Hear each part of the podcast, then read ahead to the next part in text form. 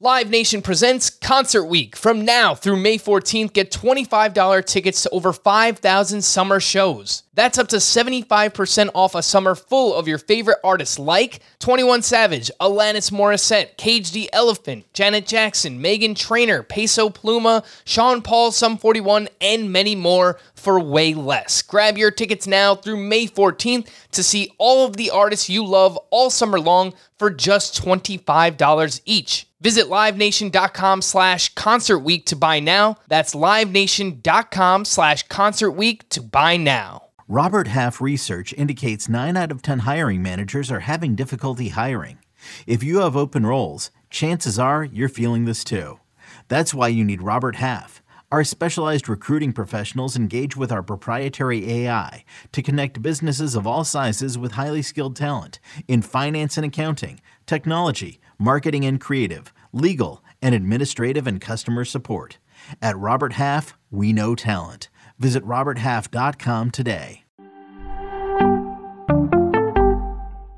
Welcome to the Fantasy Baseball Today podcast from C B S Sports. Oh, and first pitch crushing! Deep left field! This is way back! Welcome on! Got a fantasy question? Email fantasybaseball at c b s i dot com.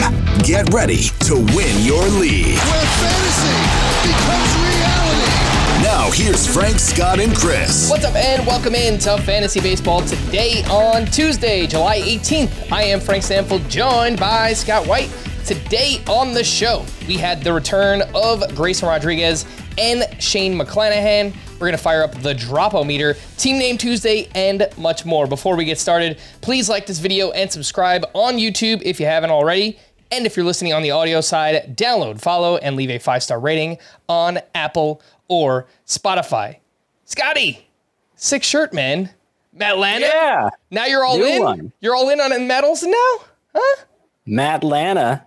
It depends if you're talking about from a fandom perspective or from a fantasy perspective or a versus Freddie Freeman perspective. All the above. I am in on, though, I'm in on Matt Olson from one of those perspectives.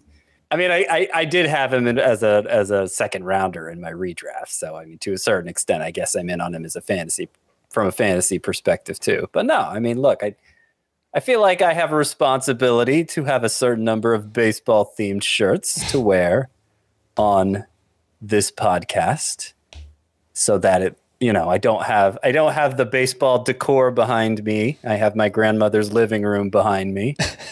Not really my grandmother's living room. That's just what people call it. It's actually my own living room, believe it or not. But because of that, I have to uh, I have to make it, you know, festive in other ways. And that's with the occasional baseball themed t-shirt. Shout out to RotoWare. Yes, for sure. I, I paid my own good money for it, but they make a good product. They sure do. No, they actually do. And I was talking with uh Kenny Cashman, who uh, runs RotoWare. He does a great job. I was talking with him out at First Pitch Florida, and he's a great dude. And I had a lot of fun talking to him. And yes, support his product because I think he does a great job. Scott, I too am wearing a baseball shirt. You might not realize it. It just looks like a tie-dye shirt. But there is a team logo just below where you can see. Would you like to guess what team this is? The New York Yankees. No, it's not the Yankees. Oh, it's Yankees colors. It's uh, very, very it's like, boring for tie-dye. It's like a say. black tie-dye shirt, you know? Uh, completely random. Colorado Rockies. Okay. I, I don't know why. I saw it somewhere on the internet. I, I get sucked into these like Instagram ads, and then I'm like, yeah, that's a pretty cool shirt. And I just wind up buying it. So, anywho, uh, that's where we're at. Let's jump in. I don't believe it. My oh my. All right, Scott. My oh my. Oh my goodness gracious. Player of the night. I guess I have to go with Nick Pivetta here. The Olive Garden breadstick of the day. Twelve, oh, not twelve no-hit innings. That would be crazy. Six no-hit innings against the Athletics in Oakland. Struck out twelve in those six no-hit innings. Interestingly, it wasn't a quality start because it wasn't a start at all. He followed an opener and gave the Red Sox six no-hit innings with twelve strikeouts. Pretty amazing there for Nick Pivetta. Uh, some of the other stats, eighteen swinging strikes on eighty-seven pitches, very impressive. Eight of them on the fastball itself. You know, I always like that. His last four appearances None of them starts, but the shortest of those four appearances was three and a third innings. So he's kind of become like this bulk reliever, basically providing starter workload, but technically not starting. In in, the, in his last four appearances like that, Nick Pivetta has a two forty-five E R A, a zero point seven six whip, and sixteen point two K per nine. Jeez. I tried to figure out what's going on, what's changed for him. I didn't see much. Velocity's up a little, specific, uh, most most notably on the slider, but even that hasn't been consistent, terribly consistent over those last four appearances, and, and yet the production's been really good.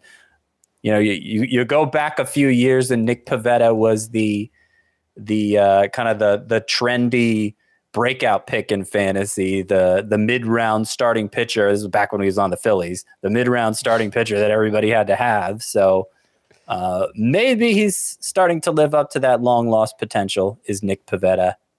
I'm very skeptical, but y- y- you got to point out what's going on with him because it's been pretty impressive. Indeed it has. Um, I know it's obviously correlated here with his uh, move to the bullpen. You mentioned he's been throwing a few more innings recently. He's gone four plus innings in relief in his last three outings. So getting a few more opportunities. He allows a lot of hard contact, but lots of strikeouts, lots of swinging strikes recently for Nick Pivetta. He's twenty-five percent rostered. I'm just trying to figure out what's his utility for fantasy at this point, right, Scott? It's deep. It's a wait and see. Wait it's a wait and see. and see unless you play in a very deep league. Yeah. So it's probably A L only, maybe a fifteen team mixed roto league, something like that. But outside of that, it's, let's see where it goes from here, Nick Pivetta, but obviously it was a fantastic outing here against the A's, thirteen strikeouts and eighteen swinging strikes for him, as was Griffin Canning, a great outing up against the Yankees. Well, mixed outing. Let's go with mixed outing because lots of strikeouts, but you know, it wasn't the most efficient, I guess you could say. Five and two thirds innings, two runs allowed, three walks, twelve strikeouts, twenty swinging strikes on a career high one hundred twenty pitches. The Angels bullpen apparently has been used a ton recently this past weekend. So uh, they needed to ride Griffin Canning. They left him out there, threw a bunch of pitches, also got a bunch of strikeouts against, you know, a lowly Yankees lineup right now. It's uh, without Aaron Judge. They obviously have not been very good, but did a few things differently in this one. He faded his changeup, mostly four-seam, fastball, and slider for Griffin Canning. His last two starts before this were not very good. You know, this is a great start, Scott, but I, I don't know how actionable it is because you look at the grand scheme, right, for Canning, and it's a four fifty-two E R A and a one twenty-three whip. He's up over a strikeout per inning. Um, you know, he gets swings and misses, but I think he's probably just in that matchup streamer category for now, unless until we see more consistency at least. Yeah, and a difficult one says he's in a six-man rotation. I, I, right. I noticed... Uh, I think our own site had him listed as a two-star. I guess it depends what you mean is a by our own site. My two-star pitcher rankings that I published did not have him listed as a two-star pitcher since he's part of a six-man rotation. But I, if you if you look at the little ball indicators on the on the set lineups page, they did show Griffin Canning as a two-star pitcher. And so you may have started him, and if, and if so, it worked out because he delivered this good start. But I, I don't think he's making a second start this week. I do... love a good swinging strike rate. That is something Griffin Canning has long showed a knack for, but otherwise, yeah, I mean, not not not providing a lot to get excited about. Otherwise, you know, nine base runners in five and two thirds innings, even in this start, very high whip for for all those strikeouts that he got. So I I agree.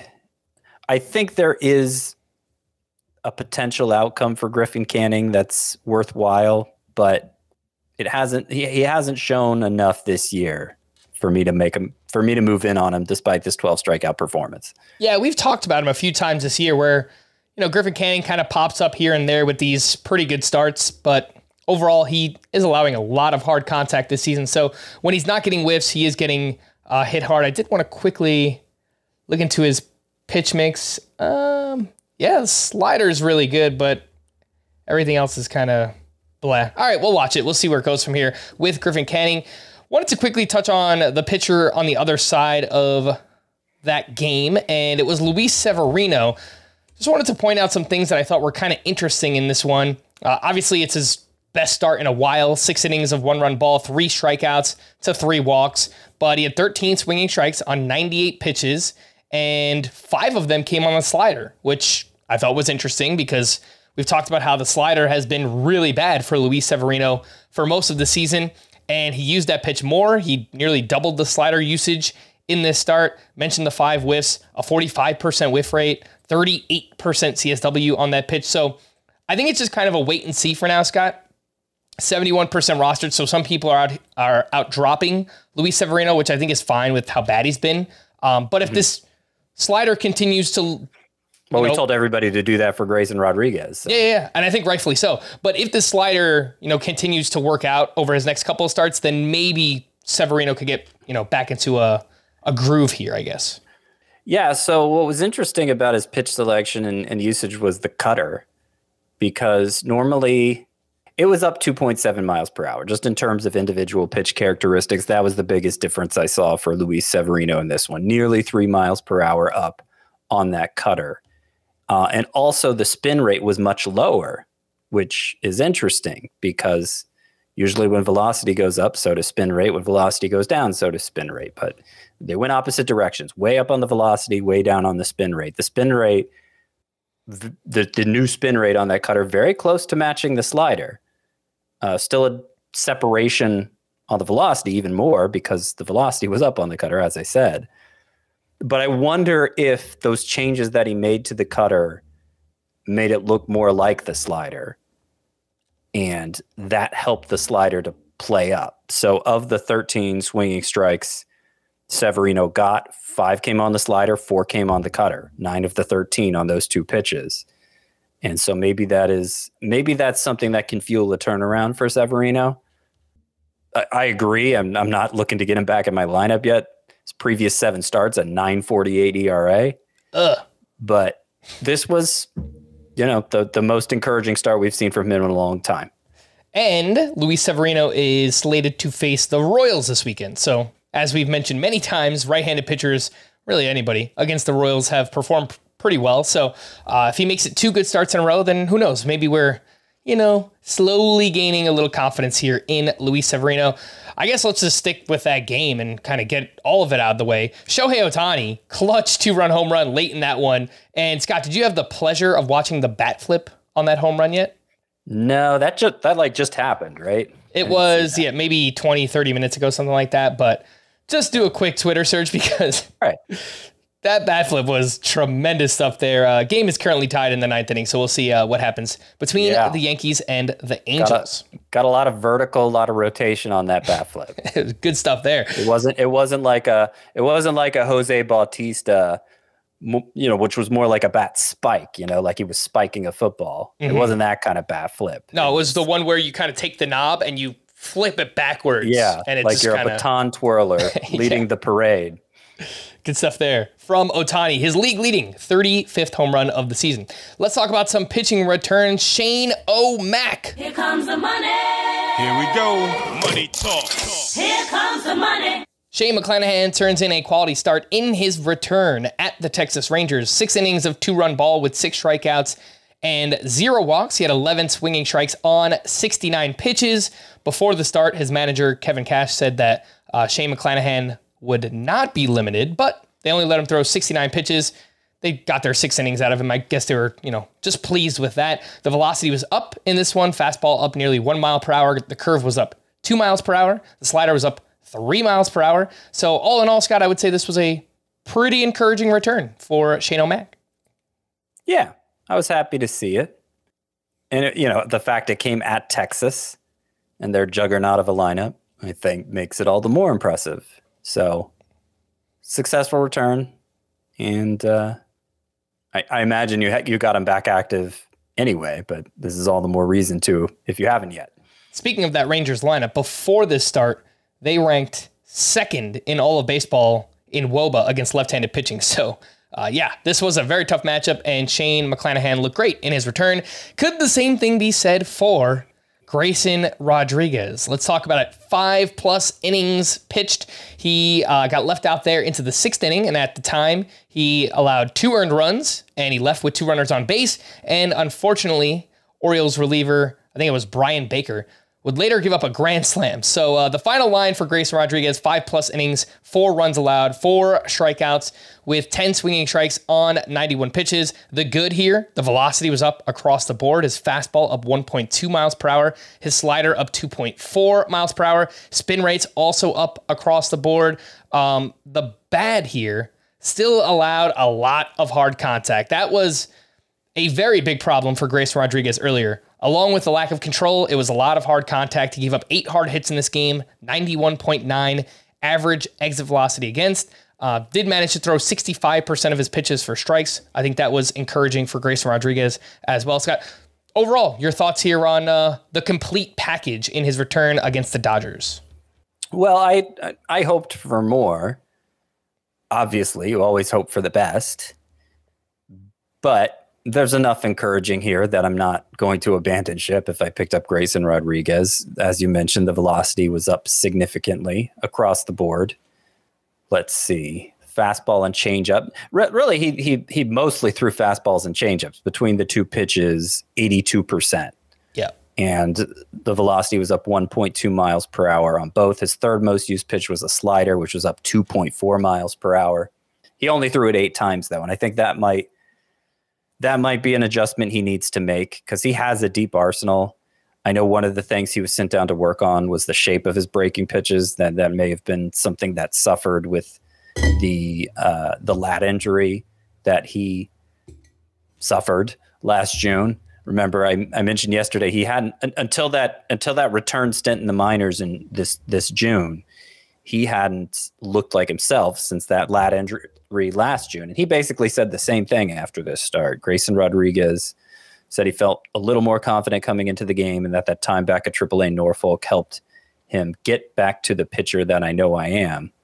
But the pitcher that I know he is can throw the slider a lot more than that, can throw a curveball too, and that might help to reduce some of the, the hard contact. That said, you know, it was, it was his first start back. He he he might have been taking it a little easy, not wanting to, not wanting to do too much, just wanting to get, you know, to to find his comfort zone in the majors, something that he hadn't found yet. And he was facing a really good Dodgers lineup. So, like I said, en- enough positive here from Grayson Rodriguez that uh, I, I definitely want to see more.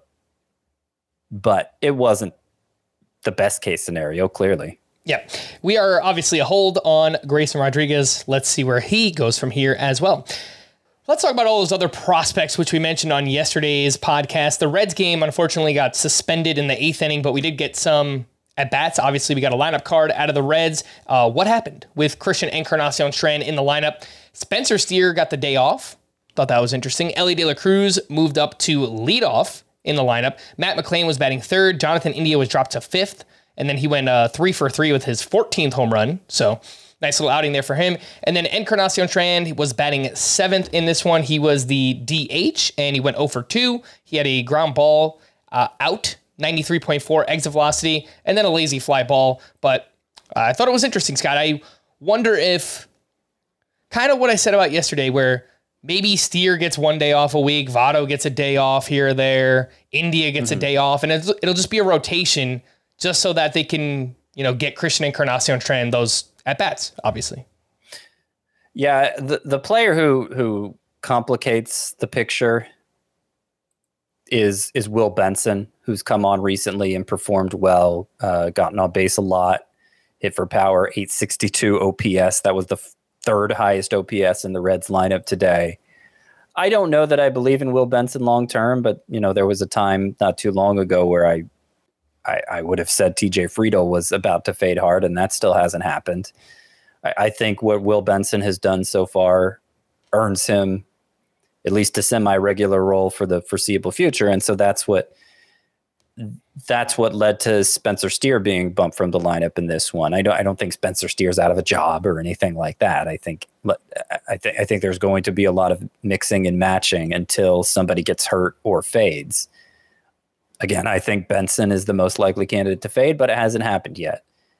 Uh, does that mean Encarnacion-Strand himself doesn't play quite every day? I imagine so. I imagine he'll be the one out of the lineup sometimes, but as as usual with this situation, if, if he performs like we expect him to, then that'll stop and he'll just be playing a ton. Yeah, speaking of this Red situation, it kind of makes me think of the Orioles too, because we've been receiving some questions and they just have a glut of players right now too. Jordan Westberg hasn't started the past two days. Colton Cowser only started one game over the weekend as well. So they kind of have their issues too with, you know, Ryan O'Hearn coming along. He's been playing well. Aaron Hicks has been playing well. Um, they have a lot of dud bats though. They have, yeah. they have, they have players they insist on starting, even though I don't see the justification for it, unlike in the case of Will Benson. But yes, they have they have crowded out some interesting bats, even if it isn't as deserved as in the Reds' case. Yeah. How did the Pirates prospects do in their debuts? Um, not so good. Endy Rodriguez was batting seventh in the lineup. He went oh for four with three strikeouts. Leover Peguero was batting ninth for the Pirates. He went oh for three with two strikeouts. Uh, that's actually not Peguero's debut. He debuted last year, but first time we've seen him this year. And Queen, Quinn Priester, he started well and then fell apart, unfortunately. Up against the Guardians, five and a third innings, seven hits, seven runs allowed. He gave up two homers. He had seven swinging strikes on seventy-three pitches. He threw six different pitches in the arsenal here. Uh, curveball had a solid spin rate. I know that's been touted as his best pitch, but obviously he's got a pretty bad outing, and I don't think we're doing much with uh, Quinn Priester after this one. No, I wasn't that interested in picking him up in the first place, and this obviously didn't change that. Uh, I, I would say the most interesting of those three by far is still Endy Rodriguez, and there are major questions for him too. But one one question has seemingly been answered here. Uh, his manager said that he will get the majority of the starts behind the plate, and that Austin Hedges is only going to start a couple times a week. So Endy Rodriguez appears to be the Pirates' catcher for now. If he hits so poorly, he, he's not a great defender, as I understand it, certainly not good at controlling the running game, so he needs to hit to stick around. And as I said, that was an issue for him at triple A this year, but he's shown the ability to hit well in in previous minor league seasons, and the Pirates are obviously hopeful. Uh, not a good debut, but in two catcher leagues, I would say Endy Rodriguez needs to be rostered. All right, let's take our first break, and when we return, we'll talk about some waiver wire hitters, the drop-o-meter, and much more right after this. M T V's official Challenge podcast is back for another season. And so are we. I'm Tori Deal. And I'm Anissa Ferreira. The wait is over, guys. All Stars four is finally here. And this season takes it to a whole new level. Old school legends, modern power players, and ex-lovers are all competing in Cape Town, South Africa for the prize of three hundred thousand dollars. And we're going to be right here along with you fans, covering every episode on the podcast. Listen to M T V's official Challenge podcast wherever you get your podcasts. It was a very bright shining light, Sarajevo, and they needed to kill that light. From producers Matt Damon and Ben Affleck, explore how art and music sustained hope during the siege of Sarajevo, thanks in part to humanitarians and the band U two. U two, they represent a personification of our resistance. The Hollywood Reporter hails Kiss the Future, moving and inspirational. Kiss the future! Viva Sarajevo! Kiss the Future. New documentary now streaming exclusively on Paramount Plus. Go to Paramount Plus to try it free. Terms apply. Welcome back, and the attacking third started out in the C B S Sports podcast family, and this week became a full-fledged show on the C B S Sports Galazzo Network. If you want all the latest in women's soccer, including comprehensive coverage of the U S women's national team in the World Cup, tune into Attacking Third three times a week on Monday, Wednesday, and Friday at four p.m. Eastern Time on the Galazzo Network. And if you missed that, don't worry. That show is still distributed to all your favorite podcast platforms. Let's talk some waiver wire hitters here, Scott. And we'll start off with Jamer Candelario, who went two for four with his fourteenth home run after missing the previous three games with a thumb injury. And he's quietly put together a solid season. two sixty-three batting average, fourteen home runs, five steals, and eight twenty-six O P S for Candelario, sixty-six percent rostered. Do you think that number needs to be higher? Because at that point, we're probably just looking at a must-roster player in Candelario. I mean, I don't have a lot of confidence in it continuing. I still see him as more of like a corner infield type in roto leagues than somebody I want as my third baseman. And so that roster rate is I, I guess appropriate considering. Um, for instance, I'd rather have Christian Encarnacion-Strand than him, and Encarnacion-Strand, I was only, I think I got him like eighteenth in my third base rankings rest of season. Like it's, it's kind of a crowded position, you know, for, for all the concerns over the, the, how shallow it was coming into the year. It's, it's definitely been the deeper of the two corner infield positions. Yeah, that's, that's fair. I, I moved Candelario up quite a bit last week, and I still only got him up to twenty-fourth in my third base rankings too. So Uh, yeah, I agree. I, I've got Encarnacion-Strand at nineteen. I mentioned yesterday just behind Matt Chapman, but, you know, if you wanted to take Encarnacion-Strand over Chapman, I, I think that's totally fine to do. Uh, I mean, the fact you have Matt Chapman eighteenth. Yeah, he's been bad. I, I understand he hasn't hit many home runs since April, but still, he's Matt Chapman. Yeah, yeah. It's just rip the name off the back of the jersey at this point in the season, right, Scott? It's just, you know, you got to go yeah. with uh, whoever's performing. And someone who performed on Monday was Keibert Ruiz, who went three for three with his eleventh home run. He is batting two thirty-five with a six seventy-nine O P S. Frankly, more power this season than I thought he was going to provide. Uh, he only has a nine percent strikeout rate this season, which I think has fueled these expected stats, Scott, because the X B A two seventy-seven, that looks very good. The X-Slug four fifty-one, that looks great for Keibert Ruiz. But I think those numbers are inflated because of how low Keibert Ruiz's strikeout rate is. Uh, this is now two seasons in a row where he's vastly underperformed these expected numbers. He just might be one of those players. Does that make sense? Are you buying my theory here? I mean, he makes some weak contact. Yeah. And I was saying on yesterday's show, I'm to the point where I think quality of contact is the most important single measure in a hitter. It's not the only measure that matters, but it is the single most important. So, um, I think, uh, you know what, his quality of contact isn't quite as bad as I thought. fiftieth percentile for max exit velocity, thirty-sixth percentile for average exit velocity. I mean, it's not good, but it's, you know, a, a third of the league is worse in terms of average exit velocity. That's what, that's what percentile rankings are.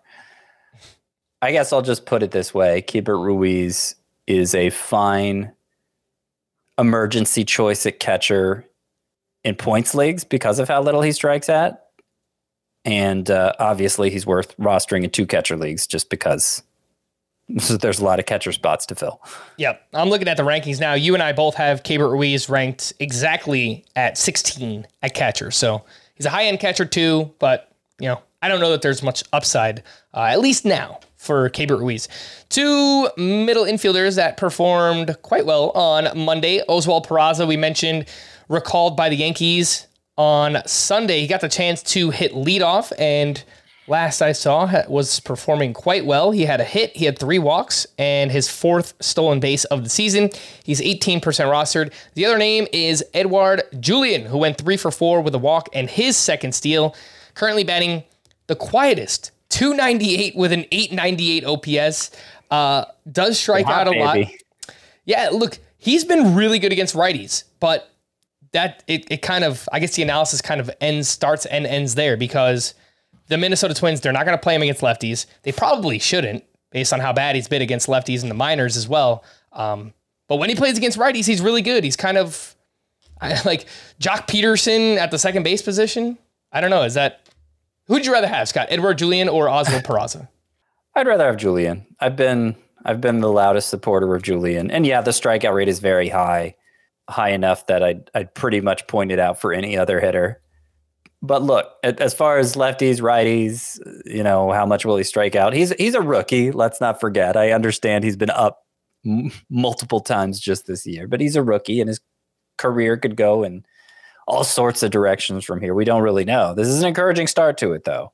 He's providing power and uh, and on-base skills at second base. And because of those on-base skills, he's batting high in the lineup against righties. Maybe the maybe the strikeout rate, if it continues, will sink him. But as things stand now, Edouard Julien looks like the, the best hitter the Twins have. So I, that's only going to increase the pressure to keep him in the lineup as they tried to hold on to first place in the A L Central. Uh, so I think I think he's pretty good. I think there's a chance he gets even better. Like I, it, it would be hard to improve that batting average in O P S, but like he gets bet he he improves in other ways that make that batting average and O P S more believable, I guess is how I put it. Yeah, probably um, in terms of like what quality of contact and things like that. Right, and, and how yeah. much contact he makes. Yeah. Peraza, so, I mean, the fact he was batting leadoff and starting at third base, and the report today that Josh Donaldson might be out for the season, those are all good signs for his value too. I mean, he would he looked like the big walks guy today with three of them, right? Actually, update, four walks for Oswald oh, wow. Peraza. So he's the he's the French emperor of walks. The name doesn't really work as well for him as for Julien, but and he brings an element of speed that Julien doesn't really. I think the I think the I know he hit for power in the minors, did Peraza. I, I think it's more questionable whether he will in the majors, but I I I certainly understand the the incentives to to pick up Oswald Peraza at this point. If you need speed specifically, he's probably your guy between the two. Overall, though, I would say I like Julien more. And I hope I'm wrong about Julien because, yeah, I'm being a little bit harsh on him. If he's this good against righties, then it really might not matter what he does against left-handed pitching. So we'll, we'll see um, where the playing time goes for him. I think as a result, I, I would probably lean with Peraza because I think I trust the playing time a little bit more. And obviously he comes with some prospect pedigree as well. But both guys uh, look like they're going to be pretty good moving forward. Last name on this list, and we spoke about him a lot recently. Just wanted to mention what he did once again on Monday. Dane Myers went three for four with a run scored, back-to-back three-hit games, and he, he now has multiple hits in six of his first ten games with the Marlins here. Uh, fifteen percent rostered. Again, the name Dane Myers, someone you can look at in deeper five outfielder leagues. So if you want to add players, who are we dropping, Scott? It's time to fire up the drop-o-meter. ten on the drop-o-meter means you can drop this player in all leagues. One, you want to hold in all leagues. So let's see where we fall on some of these guys. Emmett Sheehan. Do we need to hold on to Emmett Sheehan? He was at the Orioles. He allowed four runs over five innings pitched. He had more walks than strikeouts. Three walks to two strikeouts. Only four swinging strikes. And at this moment, he's made five starts, a four ninety-one E R A, a one point one seven whip, six point three K per nine, three point nine walks per nine, ten percent swinging strike rate. So I know he had those first two starts, Scott, that were really good. It was the first one was a, you know, six no-hit innings. Um, still seventy percent rostered. How are you feeling about Emmett Sheehan? Not great, Bob. Agreed. I expected a lot more swing and miss.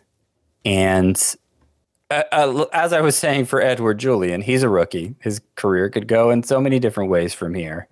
I think it's unfair to to judge the kind of pitcher, to, to judge based on what we've seen so far, the kind of pitcher Sheehan's going to be for like the rest of his career. So in dynasty leagues, I'm not suggesting you bail on him or anything like that. The, the Dodgers obviously hurried him to the big leagues because he was so dominant at, at double A and and very briefly at triple A, right? He just had a quick layover there before coming up to the majors. I think the clincher with Sheehan is that he is already at kind of a breaking point with the innings. I was actually writing about uh, pitchers with innings concerns just earlier today, so this is fresh on my mind. I've I've, I've just done the research. So he's already at seventy-four, pit, seventy-four innings is Sheehan between the majors and minors this year. Last year, he threw sixty-eight. sixty-eight's his career high. So he's he's already exceeded his career high in innings, and we have almost half a season to go still. If if they want Sheehan to be part of their postseason plans, the Dodgers, they're, they're probably going to have to move him to the bullpen sooner than later. So between that and the lack of strikeouts we've seen, I would give Sheehan, let's call him, let's call him a five on the drop-o-meter. I may I may bump that number up depending on how depending on how I score some of the rest of these players. Got to get a, it's it's hard to calibrate it right off the bat. Would you drop him for Grayson Rodriguez? Yes. Okay, Grayson Rodriguez is up to seventy-three percent rostered. He was the second most added pitcher from the weekend. Uh, another starter coming in just a little bit that I'll ask you about, but I'm going to wait on that one. Josh Lowe went two for three with his thirteenth home run. That was just his second home run since May twenty-second. So uh, it's been kind of a power drought here for Josh Lowe. During that stretch, forty games played, only batting two thirty-five, the two home runs, ten steals, obviously that helps, but the strikeout rate has climbed to thirty-two percent over that forty-game stretch. He's still ninety-one percent rostered. Should he be? Where is Josh Lowe on the drop-o-meter? Obviously lower in five outfielder leagues. I, I feel like you have to give two separate scores at this position. So five outfielder leagues, I'll put it at a three, which yeah. is not nothing. I was going to say two, but yeah, that's, that sounds um, right. And, and in three outfielder leagues, I'll put Josh Lowe at like a, a nine. I mean, I he could get hot again like he was earlier this season and everybody's picking him up, but playing for the Rays puts him at a real disadvantage. This was only his fourth start in July. So I know there was something going on. I think he bereavement list or something like that. He was away from the team for a little bit. Okay. Yeah. He does. He does sit more regularly than you'd like though, either way. Right. And so, uh, okay, I'll, I'll make it more like a eight in three outfielder leagues then, but mm-hmm. need to see a lot more of this to uh, to get interested in starting him again in that format. The most added outfielder on C B S is Jarren Duran. Would you make that move? I know he's heated back up, but he also is not playing every day. Yeah, right. And I I do think I, I like Lowe's skill set overall more. I mean, if it was a if it was a question of I need somebody to start this week, should I should I drop Lowe for Duran to so that I have somebody to start for this week? Okay. But if it's just who's going to have who's going to be better rest of season, I'll I'll bet on Lowe still. Mackenzie Gore has been struggling for quite some time now. He went into Chicago facing the Cubs, six and a third innings, five runs allowed, did have six strikeouts, also gave up two home runs in this game. Um, his fastball velocity was actually down one point two miles per hour, which is not good for Mackenzie Gore because he relies on his fastball a lot. More than sixty percent of the time has Mackenzie Gore thrown his fastball this season. And over his last seven starts, he has a six forty-seven E R A and a one point five whip, still seventy-four percent rostered. Scott, Mackenzie Gore on the drop-o-meter. That's pretty much a ten. I would say five runs or more in four of his last seven starts. The E R A is high, the whip's high. He's going to come up on innings issues soon himself. So I do think there's potential there. Obviously still early in his career. Has shown a lot of strikeout ability, but not much faith in Mackenzie Gore right now. Would you drop Mackenzie Gore or Emmett Sheehan for Matt Manning, who has thrown two strong starts in a row? He uh, was at the Royals on Monday, five and two thirds innings, two unearned runs, only three strikeouts. Uh, what do you think, Scott? Would you drop Gore or you know, Sheehan for Matt Manning? You know, I actually wouldn't, but it has less to do with Gore and Sheehan than just a lack of interest in Matt Manning. Okay, so he, he had a good start against the Royals, you know, as a right-handed pitcher, in which he struck out only three. But six no-hit innings against the Blue Jays. Yeah. It's a fluke. All right, so we're not making that move. I tried, Matt Manning, if you're out there listening. Last name on this list on the drop-o-meter, Lars Nootbaar. We haven't talked about him in quite some time. twenty-two games since coming off the I L. He is batting two fifty-three with two home runs and a twenty-four percent strikeout rate. The problem for Nootbaar this year has been ground balls. He's hitting way too many ground balls. fifty-four percent last year. forty-four percent ground ball rate, and uh, Nootbaar has kind of been banged up all season. He had a thumb injury back in April, uh, a back injury, which landed him on the I L in June. And as we've seen with guys like Christian Yelich, back injuries can affect your launch angle and, you know, could affect uh, your ability to lift the ball. So I wonder if maybe that's something that's kind of lingering for Lars Nootbaar. He's down to sixty-two percent rostered. Scott, where is Nootbaar on the drop-o-meter? So in a five outfielder league, probably like a two. I'd I'd be more likely to would I be more likely to drop Josh Lowe than him? I guess I shouldn't be. We'll downgrade Lowe to a two in five outfielder leagues too. All right. All right. So um Nootbaar in, in three outfielder leagues. Uh, I guess I'll give him the same. Yeah, I'll just give him the same score as Josh Lowe all around. Eight eight in three outfielder leagues, two in five outfielder leagues. I do think he's more startable than Josh Lowe right now. He's actually had a strong month of July so far Entered Monday batting two eighty-nine, two homers, um, eleven runs scored in thirteen games. So he's he's been better recently, and you know there's still a chance he comes around and lives up to our expectation. By the way, I was talking about how a few years ago Nick Pivetta was the mid-round targeted starting pitcher that everybody had to have in fantasy, and it didn't work out. This year, remember, the mid-round targets everybody had to have in fantasy were like Vinny Pasquantino. He kind of got pushed into the early rounds even. Yeah. And Lars Nootbaar. That's true. And neither of them panned out. Now, I still have, like, I'm, I'm definitely going to be in on Vinny Pasquantino again next year. As for Nootbaar, you know, we'll see how the rest of the year goes. It's not like I'm abandoning them. But this, I, I have been wanting to make this point for a long time. So now's now's when I'm choosing to do it. They are exactly why you don't reach for your guys. Because I was not, I was very high on both coming in, Pasquantino and Nootbaar. So was everybody else, it turned out. I was frustrated that I was never able to draft them. I got Pasquantino once in an auction league.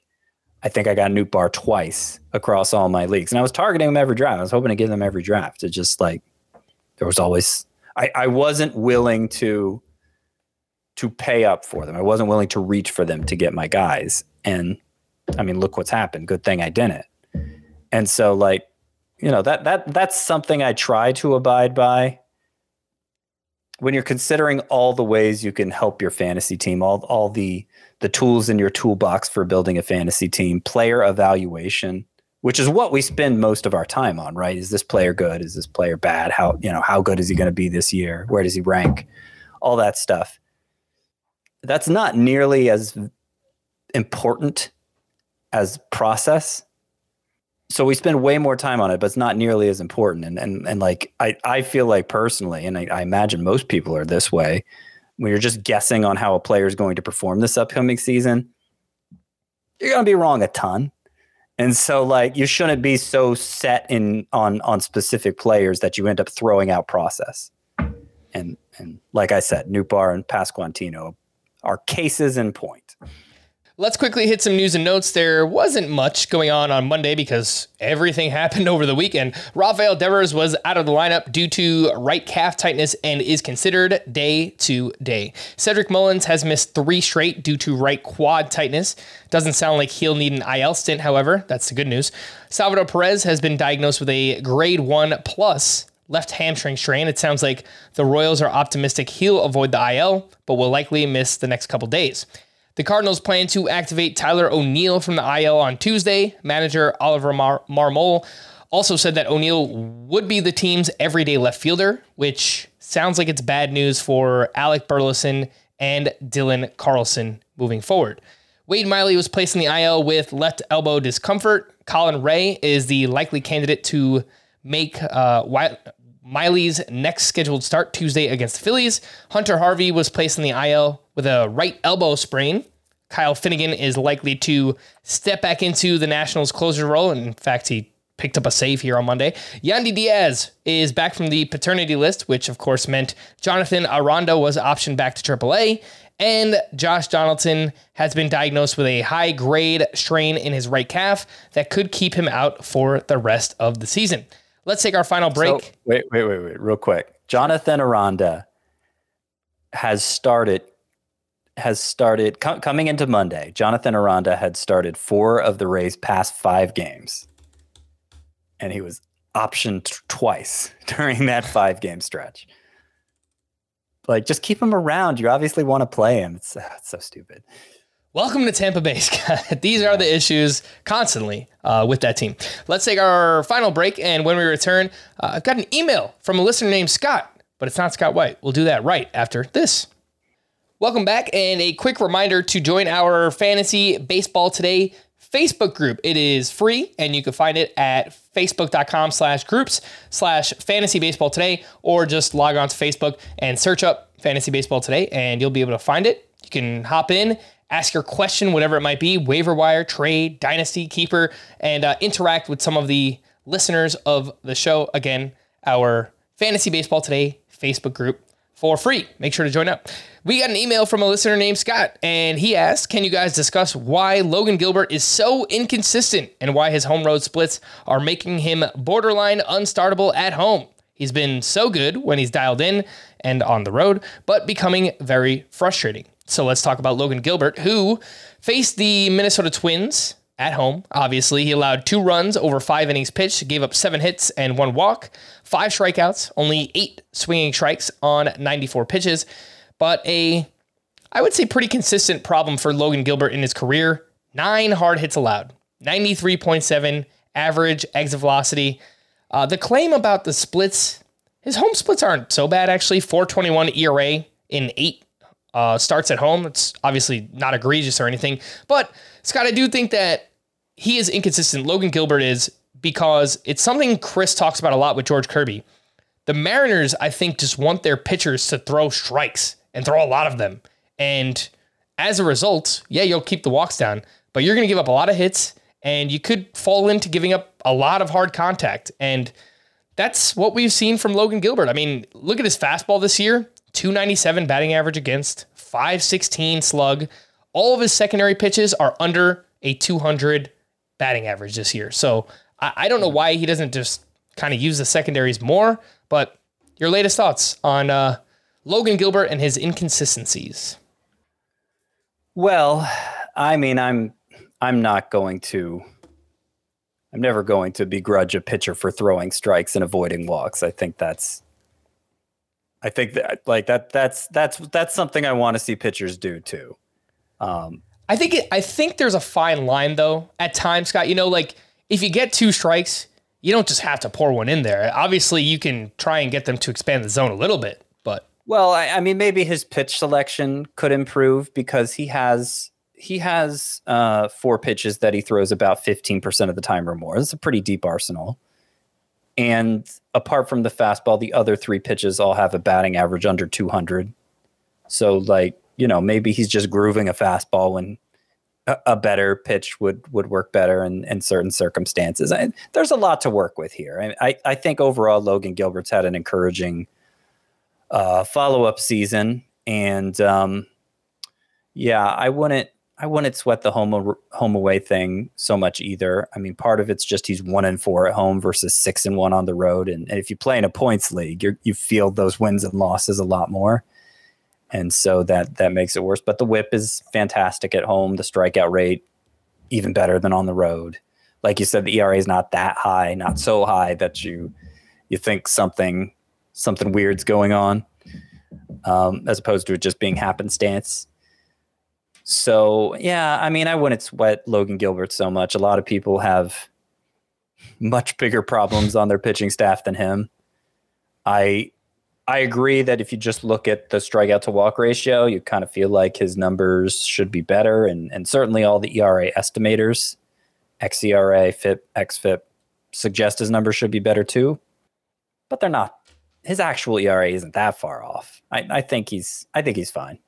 For the most part, Logan Gilbert has been, if you just look at the the macro level view, three sixty-five E R A, one oh one whip, almost a strikeout per inning. That that's a quality pitcher. So uh, I know, you know, inconsistencies are frustrating for fantasy, but for the most part, um, he's been uh, a useful pitcher this year. That is Logan Gilbert. Let's quickly talk about three players we haven't talked about in a while, Scott, and just kind of acknowledging what they're doing this season. Josh Naylor continues to hit very well. Two for five with his thirteenth home run. He's batting three ten with sixty-nine R B I and an eight fifty-six O P S. He's hitting the ball hard this year. The expected numbers look great for Josh Naylor. He is currently the fifth best first baseman in Roto, averaging three point two fantasy points per game, tied for seventh at the position. Um, I don't know that either of us saw this coming, Scott, but it has been a A huge leap this season for Josh Naylor. I mean, he's been such a slow burn in terms of development. Like, I remember when he was an exciting call-up for the Padres, but it was, like, so long ago. and and now he's gotten to this point where he's a must-start first baseman, which is great. I mean, I've had trouble I've had trouble reacting to this because I've known so much uh, disappointment with Josh Naylor over the years. But I, you know, it's it's time to move him ahead of like the Anthony Rizzo's and the oh, yeah. Nate Lowe's in my first base rankings, get him up into the top ten at that position where I've talked about it's hard to find good talent. He's starting against left-handers. He's performing against left-handers.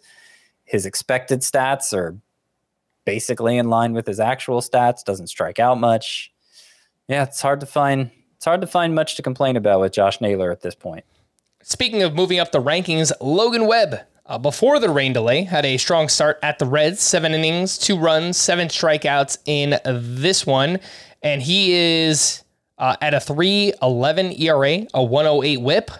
Just over a strikeout per inning. Great control this year. The walks are down. The ground ball rate looks fantastic. And without even talking about it, Scott, we both moved Logan Webb up to our S P fourteen recently, and it's certainly deserved with how well he's pitched. We did not confer on that. yeah, no, he's he's been he's just been so reliable, you know, and we've talked a lot this year about how even the high-end pitchers have not been reliable by and large. So you know, it, it feels a bit reactive to say, oh, well, he's he, he's he's done well and keeps doing well, so I'm going to trust him more. But here we are. Here we are indeed. Last name on this list, Brian Reynolds. Remember that April he had where he was amazing? Well, since the start of May, we're talking about fifty-three games now. Brian Reynolds is batting two thirty-two with four home runs, three steals, still hitting the ball hard. Uh, he went on the I L with lower back inflammation in June, so wonder if that's something that's maybe hampered him for quite some time now, Scott. But I mean, this is a pretty big sample. We're talking about a third of the season now where Brian Reynolds has hit two thirty-two. Is it time to maybe uh, push him down the rankings? Yeah, maybe it's not so impressive that Jake Fraley's outscored him in points leagues, huh? Uh, yeah, I don't. I've been a frustrating player over the past few years. And I, mean, I, I don't know what more insight to offer on it, him than that. Obviously, we've seen Reynolds be better than this in the past, and, and maybe he can get back to that. But I, I don't feel like he gets a lot of benefit of the doubt at this point. And uh, I'm not saying you drop him. Even in three outfielder leagues, I want to drop yeah. Brian Reynolds. But if you want to bench him, I'm fine with it. Completely agree. Not benching. I mean, not dropping Brian Reynolds. Would you consider him a buy low if you could? I mean, just looking at the the Statcast page, so his expected batting average is two eighty-three. That's really good versus an actual two sixty-one mark. Expected slug four ninety-five versus an actual four thirty-eight mark. All right. Uh, hard hit rate is ninety-first percentile. I mean, it's a lot of red on the Statcast page for Brian Reynolds. I don't want to oversimplify it, but you know, between that and his history, I'd say it's more likely than not he he does bounce back, which is why which is why I'm suggesting don't drop him. Mm-hmm. So yeah, buy low, but it you, you should be able to buy pretty low at this point. All right, that is Brian Reynolds, and let's wrap up with uh, just got one leftover here, a pitching leftover, Dane Dunning. He joins Charlie Morton in their revenge tour for me calling them busts in the second half. Seven innings of two-run ball with four strikeouts up against the Tampa Bay Rays. Still allowed a lot of hard contact in it in this game. He does not get whiffs. I, I don't really know how he's doing it, Scott, but Dane yeah. Dunning is doing it. Two earned runs or fewer in five of his last six starts. Well, and the most impressive thing to me is that three of his last five, he's gone six, uh, gone seven innings or more in three of his last five. I think four of the five it's been six or more. So even when, when he was pitching well earlier, it was still easy to write him off because he wasn't giving you enough length, but now he's giving you both. It's a long second half. I wouldn't back off of your second half bust prediction yet. That's true. That's why I need you around, Scott, because uh, you keep me grounded. You keep me in check because sometimes I just get these crazy thoughts in my head and I overreact too quickly, but yeah. put on a put on a Colorado Rockies tie-dyed T-shirt. yeah, well, well, yeah, they took two out of three against the Yankees, so I'm a Rockies fan now. So duh, you're changing allegiances. That's how yeah. that's how reactive you are. Yeah, it's, speaking of the Yankees, they are they're so bad, man. They they lost to the Angels in extra innings. It's, I don't want to talk about it. All right, the bullpen updates. The call to the bullpen for the Dodgers. Evan Phillips was unavailable. Ryan Brazier picked up his second save of the season. For the Rangers, Aroldis Chapman struck out the side with the game tied in the ninth inning, and he wound up with the win. For the Cardinals, Jordan Hicks gave up three hits, but picked up his eighth save. fifty-eight percent rostered for Hicks, so uh, still could be out there in some leagues. For the Nationals, Kyle Finnegan recorded the final four outs for his twelfth save. He struck out three, and he's pitched well for some time now. He's got the E R A down to three thirty-two. Uh, Kyle Finnegan, thirty-three percent rostered. Could make for a good pickup, assuming he's not traded away from the Washington Nationals. For the Tigers, Alex Lang struck out two for his fifteenth save, and he's also below seventy percent rostered. Scott, how would you rank Jordan Hicks, Alex Lang, Kyle Finnegan? I'm going to go Alex Lang number one, and then Hicks two and Finnegan three. Finnegan a distant third. Okay, let's wrap up with to stream or not to stream, and we will start with Tuesday. And I think we said Brian Wu versus the Twins. Uh, Logan Allen is making his return to the Guardians. He's at the Pirates. I think that one's pretty good. Uh, do you want to chance it with a Jamison Tyone versus Nationals or Carlos Carrasco I mean, versus White not. Sox? Probably not. You yeah. know, I don't like to to chance it much to begin with. But if you're making me pick a third, that would be the third. Tyone or Carrasco? Carrasco. Okay. On Wednesday, uh, I think Aaron Savali at the Pirates. That stands out. I, I like that yeah. one quite a bit. Yeah, I think Christopher Sanchez has pitched pretty well, and he's going up against the Brewers. I think that one's fine. Uh, yeah, Kenta Maeda. I don't trust him. Kenta Maeda at the Mariners. That's pretty good. Yeah, yeah. I wonder if I wonder if he's uh, if he's if he's going to hold up again. I, I know things kind of took a turn for the worse in his last start, and he's just been very brittle over the past couple years. So. Um, I'm a little worried about Maeda, but at Seattle, I guess I guess I'd go with it. Yeah, I, I like Savali the best here. I'm kind of, I'm kind of afraid to even say it. I think I know where you're going. Dean Kramer against the Dodgers. That's exactly where I thought you were going. Win number eleven, baby. Oh my gosh. I mean, if Grayson Rodriguez couldn't do it, ugh. Well, we know maybe Grayson Rodriguez couldn't do it, but Dean Kramer can. His his former organization, revenge game. Ooh, you know I like a good revenge game, Scotty. So yeah. All right, you you take Dean Kramer. I, I'm not taking Dean Kramer. I'll take it Savali. I'm taking Kenta Maeda. I'm going to take Kramer over Maeda. How do you like that? Uh, I don't like it at all, but I hope it works out. Um, and I would take Christopher Sanchez up against the Brewers. Team Name Tuesday. We'll uh, finish up with this, and this one came from Garrett on Twitter. And uh, this is a Red Hot Chili Peppers reference here, Scotty. Bayo, listen what I say, yeah. It doesn't, it's supposed to rhyme, but uh, that is the song Snow by Red Hot Chili Peppers. You should check it out. Mm. It's really good. I really okay. like it. Uh, from Trevor, Return of the McClanahan. I guess that's supposed to be uh, Return of the Mac. Yeah, it's not so good so far. All right. Uh, Greg Bird is the word. I mean, it's a classic, but kind of outdated at this point. Yeah, I wonder if Adam Azer's ears are ringing in his sleep right now while we're talking about Greg Bird. Uh, you would catch a trout. You would catch a trout with Yu Darvish, Alex Wood, and Mike Trout. No, that's dumb. Yoshida Island. Uh, is that like Yoshi Island? But I, th- I think so. Okay. Woo is on first. All right. You could probably do better things with Woo's name than that. Steer the Flying Rutschman. That's not bad. And stra- best of a bad batch. Strand by your Manning. Did you notice, by the way, I'm just going to ignore the team name. Encarnacion-Strand is just going with Encarnacion on the back of his jersey. Really? I did not notice Interesting.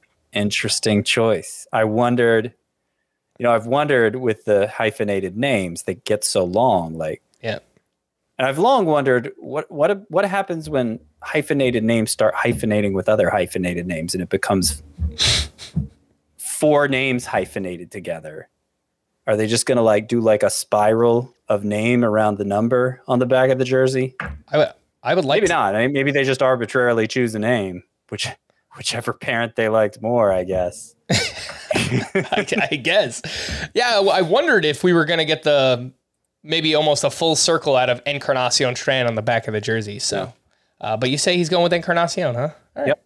Interesting. I, I don't. I. I mean, I. I think he's still officially listed as Encarnacion-Strand, but it's just yep. just Encarnacion on the back of the jersey. All right, let's finish up these team names from Alex. Get up, Strand up. All right. That's uh, apparently a Bob Marley song. From Carson, Mickey Money.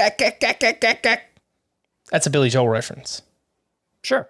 From Raymond, Wham Bam, thank you fam. It's not bad. From Todd, the curious case of Byron Buxton. Kind of a stretch, but okay.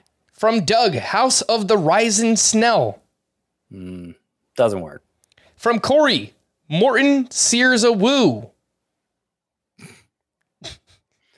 Too many names, but I kind of like it. And from Matthew, Cabbage, Bradish, and Caratini Farmer. Cabbage, radish, and what, what kind of... Carrots? What kind of produce is Caratini? It's supposed to be like carrots? I guess. Doesn't quite work, but... It, you know, especially given the fact that Farmer is a baseball name. There's a couple of them. Kyle Farmer, Buck Farmer. Yeah. Yeah. It it almost works. All right. Well, Scott was very unimpressed by this week's Team Name wow. Tuesday. So we're going to need everyone. Step it up, folks. Yeah. We need people to come with the fire next week. So make sure to send those in. We're going to wrap there for Scott. I am Frank. Thanks as always for tuning in to Fantasy Baseball Today. Please make sure to follow and leave a five-star rating on Apple or Spotify. We'll be back again tomorrow. Bye-bye.